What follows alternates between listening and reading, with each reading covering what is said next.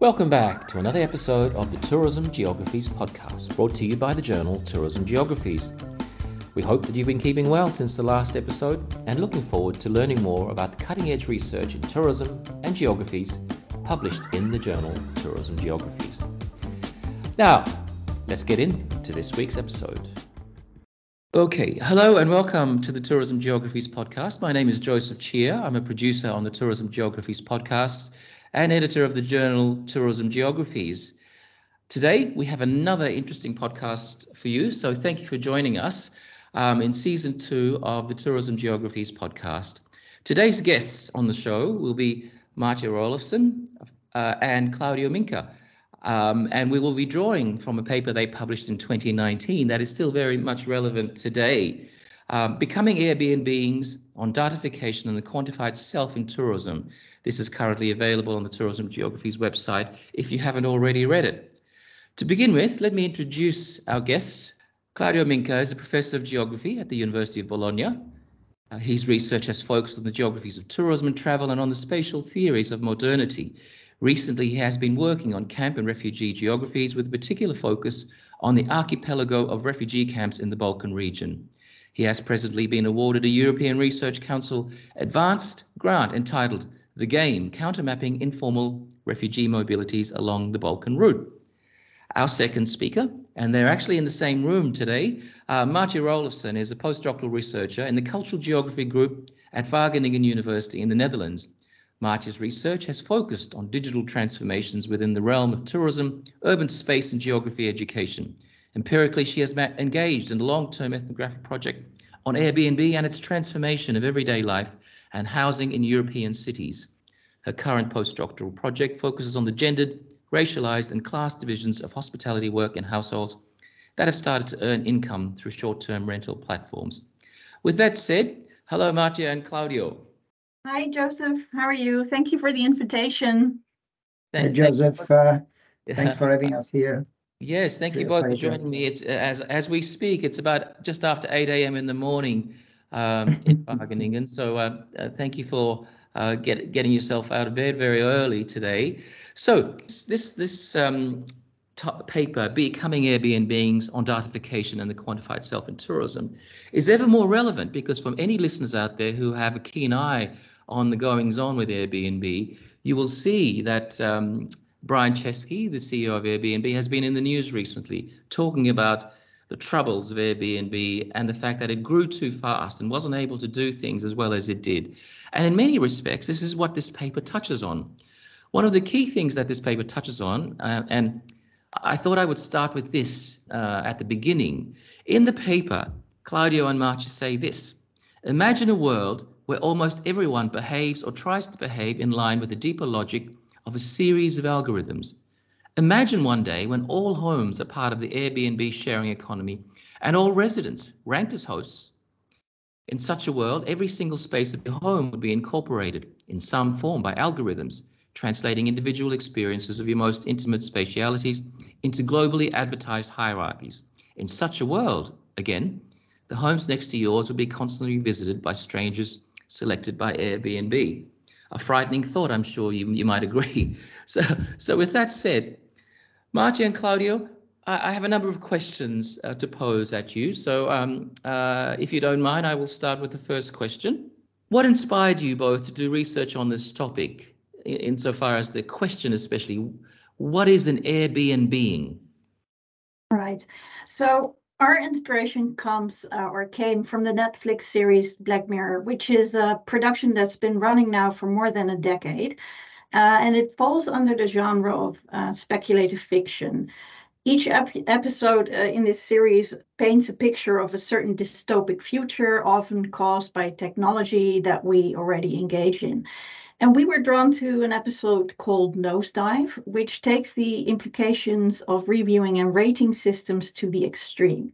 And the episode opens for, for anyone who's seen it uh, with a scene of a woman called Lacey who practices how to smile and to laugh optimally in her bathroom mirror. And, and she does this to improve how she's being assessed by her peers.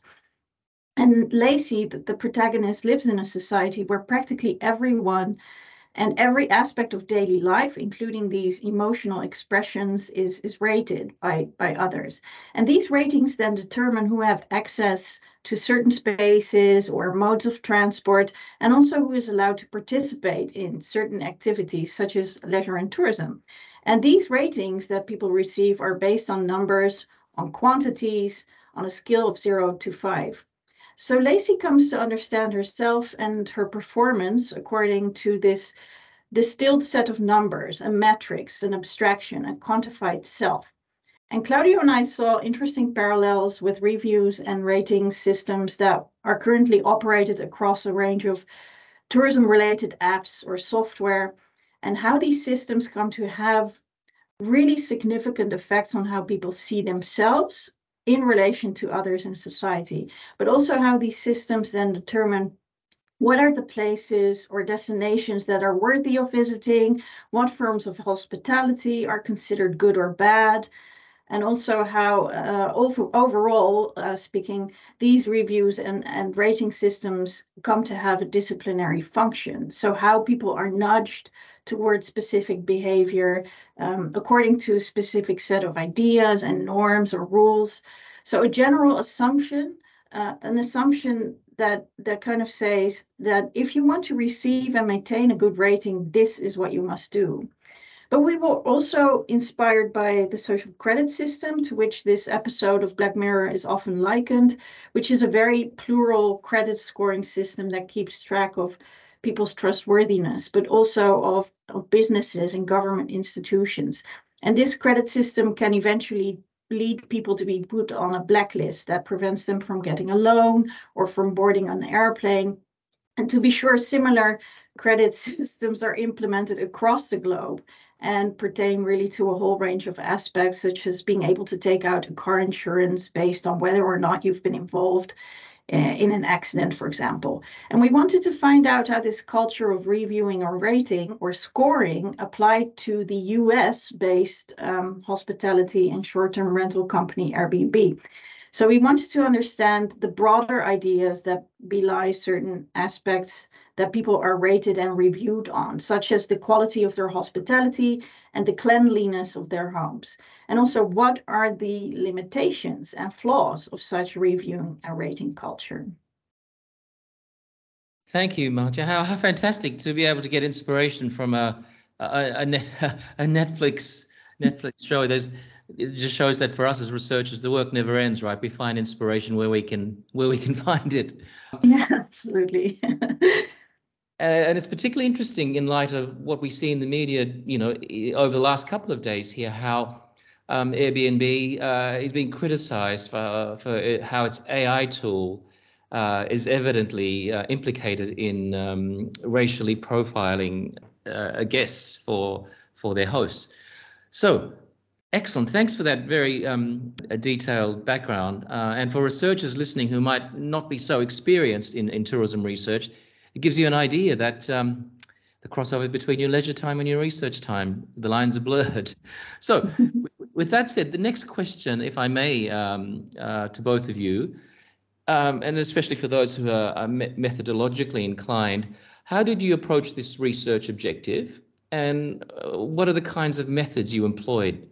So we carried out an in-depth analysis of what we call Airbnb's digital infrastructure. So we explored the various uh, mechanisms incorporated by the platform to extract data from its users. And we didn't necessarily limit ourselves to the review and rating system that Airbnb operates, but we also to, try to find out how these, you know, quantified subjects, Airbnbeings, are understood through a wide array of data, such as behavioral data, communication data, but also uh, data about their identities.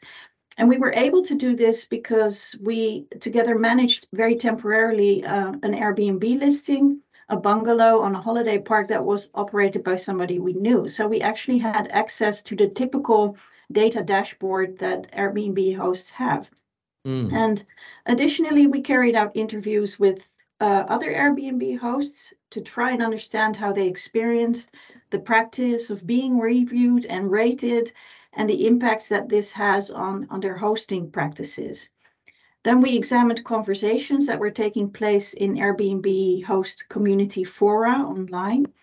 And finally, we carried out a qualitative content analysis of Airbnb's website. So it's terms and conditions, but also blogs written by Airbnb employees to understand what is exactly being reviewed and rated and what kind of data does the platform ask from its users? What are Airbnb users asked to provide mm-hmm. in terms of data? How is that data used for what purposes? So it was really uh, a, a, big scope of met- methods that we we use to understand this. Thank you, Maartje. Were you were you tempted to um, try taking a deep dive in this and and being a host yourself? Well, we did. Well, oh. um, I did for about one year, and um, I really came to understand, yes, the various mechanisms that are used to uh, collect data on my behavior as a host. Um, also, so that's beyond the reviews and rating that my guests provided me with. Is um, I came to understand how these data are then used to kind of self-discipline me um, uh, in, into improving my practices uh, across a range of factors, including cleanliness, um, hospitality, but also the location of, of my listing, which I could do very little about. Uh, but definitely, I got a, a first-hand, in-depth in understanding of, of how this operates. Yes. Ah, fantastic. That's great, Maartje. Okay, so now if we if we jump to what what your main findings were um, and the question of how the review and rating system affects Airbnb users. Yes, so in our paper we we first of all provide this very in-depth analysis of all the categories of data that together constitute this Airbnb subject, an Airbnb being. Um, so we show how this Airbnb dashboard incorporates incorporates all this data and how that data really works to self-discipline hosts involved in this economy. And we also show how the platform is deliberately vague about how reviews and ratings inform how an Airbnb listing or someone's home is ranked uh, in the search results. Although it's clear that the reviews and ratings have a significant influence on how visible this home or host is. So it's visible but vague at the same time. Mm-hmm. Um, and secondly, our results also show that hosts generally consider that the review and rating system is flawed so it really depersonalizes the activities and the circumstances of hosts and, and leaves very little room for hosts to contest what they think is a very unfair assessment of their performance. Mm. So what hosts were saying was that although these numbers are, are meant to convey a guest's opinion according to some kind of objective standards, guests were also sometimes biased. Uh, as you mentioned earlier, uh, sometimes these op- these systems operate on, on biased understandings of things, racist, sexist, biases towards towards people. But our guests were also uh, hosts were saying that there was really a conflicting understanding between them and the guests about what good quality really was. So hmm. hosts would receive low ratings for things that they had very little control over, like the location of their homes, or they would be punished for a low rating for not providing the guests with hmm. something that they thought was very unrealistic, like an extremely late check-in time. Mm-hmm but yeah, so uh, another finding was that hosts didn't really contest the entire necessity of reviews and ratings. So they were not averse to being reviewed or rated. They couldn't imagine a world where reviews and ratings wouldn't exist. In fact, many hosts complained that they would have liked to have more reviews and ratings, um, and especially more personal information on their potential hosts. And uh, well, a final finding was that hosts expressed that they actively worked to improve their reviews and ratings by making adaptations to their hosting practices and their homes. And they also admitted that they were never quite honest with their own assessment of guests. So if a guest would perform adequately or just okay, they would still give them good feedback, also in fear of re- retaliation by the guest and the guest's rating. So that was broadly speaking what we found. Thank you for that. In, in many ways, and, and I don't just say this because I'm interviewing you, in many ways, what you what you presented here um, uh, several years ago was quite prescient because what we see happening today is Airbnb examining these things about themselves and trying to make these things are uh, trying to improve on these these issues that, that you've raised. And it makes me think that whoever's listening to this podcast, presumably you might be doing research on Airbnb uh, and the future of Airbnb. I would say that this paper by Maartje and Claudio is quite seminal in terms of the way it foreshadows uh, what's happening today with Airbnb. So, big pat on the back for both of you. Thanks, Joseph. Thanks. Yeah. Now to you, Claudio. Um, as yeah. uh, following those findings, what's your take on all of this? Well, I'd like to say just a few things about the ways in which we wanted to um, close the paper uh, with uh, a couple of theoretical propositions or even provocations, and focusing on this idea of the quantified self.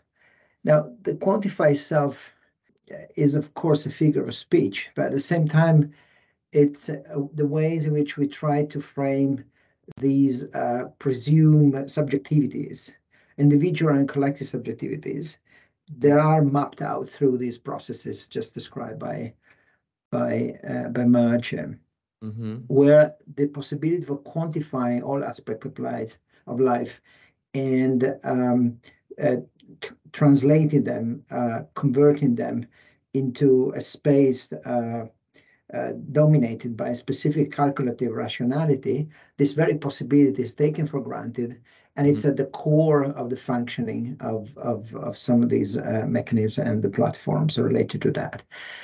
There's one important element of self-disciplining in the process, as uh, uh noted by Maartje uh, before. So the idea is that basically uh, you you imagine that this kind of social relationships animated and stimulated by uh, this uh, world of leisure and hospitality uh, can produce a sort of a, a parallel space that is actually uh, quantifiable and and calculative. And, and this is an important element that this brings an important element of social regulation because mm-hmm. understanding or believing that this uh, uh, quantifiable world is actually saying something about the guest and host allows actually a politics of control, a possibility of mapping out that kind of uh, uh imagined world uh, to predict behavior. And in many ways, also a prescriptive tool. It's mm-hmm. the ways in which you induce and nudge specific behaviors according to the rules, not of life out there, but according to the rules of the um, of the uh, quantified spaces that are produced so, far. Um, so we conclude with a with a, a, couple of provocations that, if you don't mind, I'd like just to bring back again. You know, you start with this idea of the, a dystopian future in in which uh, you know everything is somehow incorporated uh, as as as a space of the uh, platform. So so this kind of uh, calculative rationalities would colonize every every mm-hmm. single uh, social relationship.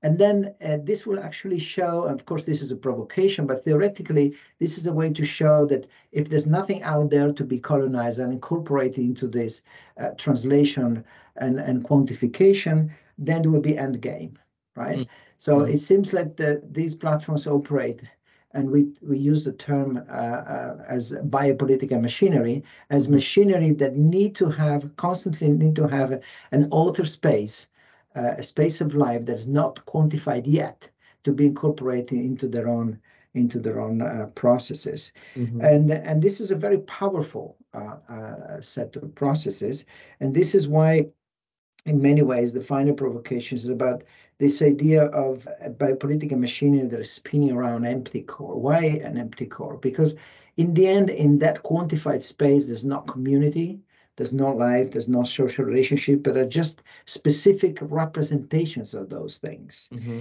And and a good example of that, and I conclude here, is uh, this uh, this uh, um, um, again another figure, maybe a rhetorical figure, but a very a very powerful one of the superhost, uh, which we dedicated some work in the past. And the superhost host is this ideal member of this uh, uh, quantified and quantifiable community, and in many ways is the most desirable condition of quantified uh, self. Uh, the interesting thing is that people can never stay in that condition of a superhost, right? A superhost is the best, the people with the best ranks and the best ratings.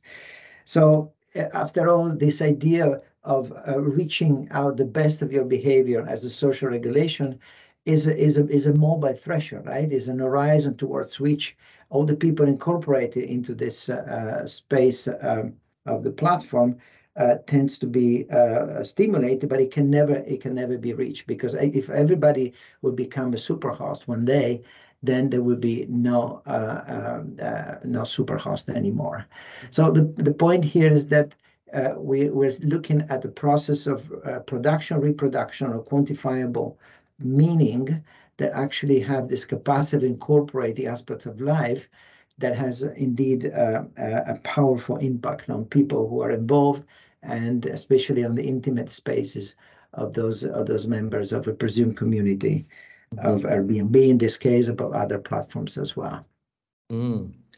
Oh, that's that's so very interesting, Claudio. And I know for anyone listening, the the, the theoretical concept um, of the quantified self, I think, offers great possibilities in in in, in the way uh, contemporary tourism is unfolding.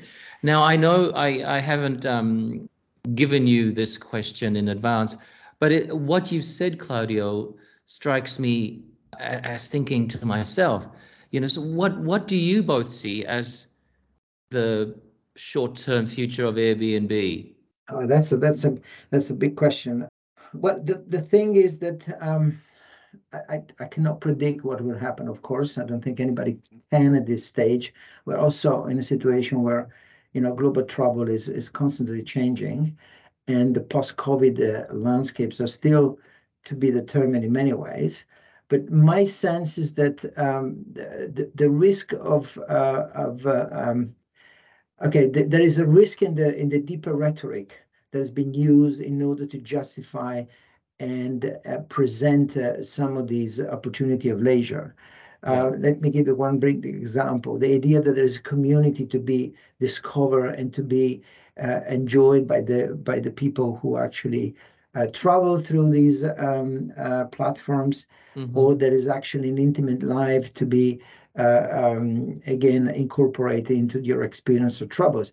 And then what you, what happens is most cases you go uh, uh, and and visit one city and then you find an empty apartment, right? And I think this these empty apartments indeed they're highly symbolic of how the how the platform is actually producing metaphors that become uh, in many ways empty right so the mm-hmm. idea is that you become part of a community there's no more because as we know there's lots of research on that mm-hmm. airbnb has been uh, part of this uh, uh, uh, change in, in the urban setting with, with many residents being fundamentally uh, kicked out of specific areas. So the community that we should aim at and the most desirable lifestyle that should be part of the uh, promised experience of travels mm. tend to be destroyed by by the platform in itself, right? So there is a self-destructing destructive mechanism there that I think it's really worth uh, considering.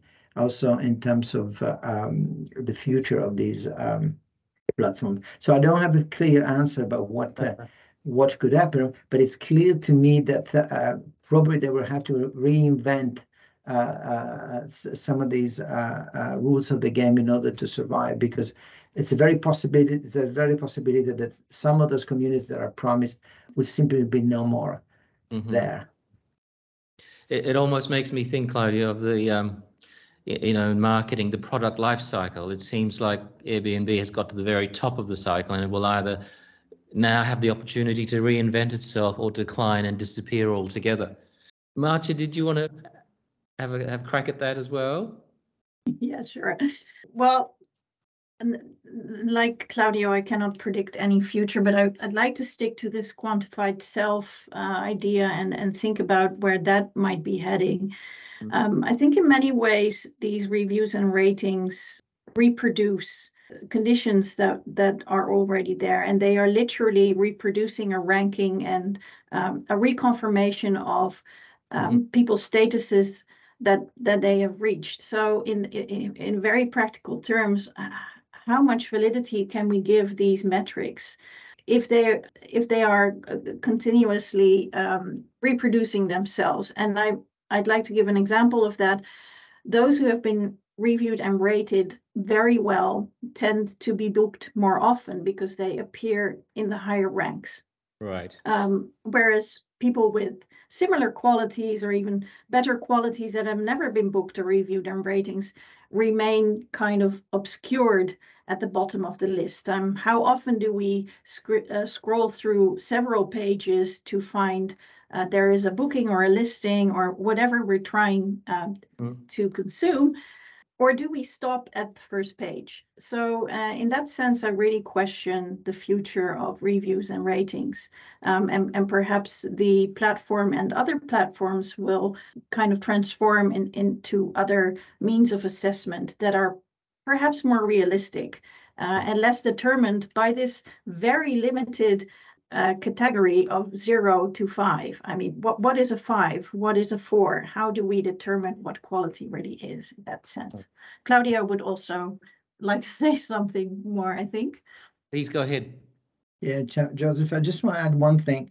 Part of uh, our considerations uh, uh, around this idea of social regulations, mm-hmm. um, they have to do, especially after you know COVID and the pandemic, um, with the with the question of profiling, which is a more general question about the, the about mobility or mobility justice or injustice, mm-hmm. and has to do with the, um, the, the the real possibility of, of traveling for different subjects. And I have what I have in mind is uh, you know another form of quantified self, which is the, the so-called trusted uh, traveler, right? So, mm-hmm. which is again another you know biopolitical rise and the idea that you can imagine somewhere uh, a subject that, that, that corresponds to uh, um, the perfect profiling, right? Biologically healthy and politically safe and and and and and trustworthy. So so part of this mechanism, they do actually have a, a wider reach in terms of, uh, uh if you like, social and political implications that we should really look at. Mm. That's uh, that's uh, what I wanted to add with that said, I, and, and I know for you in, in, in, the Netherlands, it's the beginning of your day. For me in Australia, it's the end of my day. So I, I, I don't want to keep you any further. Suffice to say, I wanted to I wanted to um, uh, one of the most powerful sentences at the end of your at the end of your um, uh, paper uh, goes like this. As we have learned from the history of all biopolitical regimes, the principle of endless improvement does not produce a perfect or perfected society because the workings of biopolitics is based on movement and ever changing thresholds of inclusion and exclusion. And you say this is fundamentally why the Airbnb platform is a biopolitical machinery spinning around an empty core. There is no point of arrival, no community to be realized, no perfect guest or host, since its only possible objective in the end is to reproduce its capitalist self. And I have to say, if it's not on the, the top of the, the to read list of uh, Airbnb's CEO, Brian Chesky, it should be, because only the other day he said this uh, in response to criticism. I think the reputation of our service will probably take another year to improve after that. He then goes on to say that we can't improve our reputation until we've solved the various issues. Probably May of 2025 is his prediction. So, in asking you about the, in asking you to predict Airbnb, I was trying to hmm. uh, elicit um, your view as a, as an analyst uh, as compared to what the CEO of Airbnb says. And I think you're in alignment. I think um, if he's listening, Mr. Chesky, if you're listening, have a read of this paper, have a listen to this podcast, and I suggest Maartje and Claudio would have some really interesting things to, uh, to, to say in regards to improving Airbnb's reputation. So, with that said, Claudio and Maartje, do you have any final remarks before we say farewell? Well, I want to thank you for this opportunity. That was really generous, Joseph. Yeah, yeah. same here. Thanks so much for that. Yeah.